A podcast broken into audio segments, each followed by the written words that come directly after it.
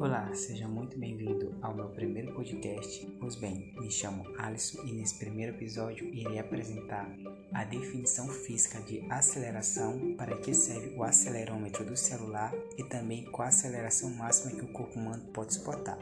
Convido você agora para passear nesse mundo da física. A aceleração nada mais é que uma grandeza que determina a taxa da variação da velocidade em função do outras palavras, ela indica o aumento ou a diminuição da velocidade com o passar do tempo. A aceleração é uma grandeza vetorial, portanto possui modo, direção e sentido.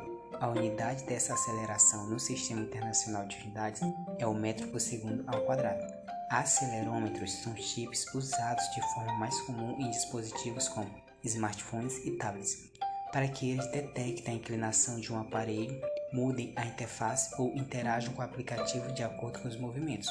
Um acelerômetro nada mais é que um instrumento capaz de medir a aceleração sobre objetos. Normalmente, uma pessoa comum pode suportar uma aceleração de até 5G antes de perder a consciência. Porém, com trajes especiais e o devido treinamento, conseguem aguentar até 9G. Isso é de extrema importância determinar para que astronautas em viagens tripuladas possam resistir ao percurso sem perder a vida.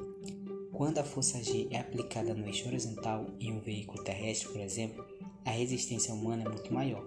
Uma pessoa normal pode aguentar até 17 G durante alguns minutos, sem perder a consciência.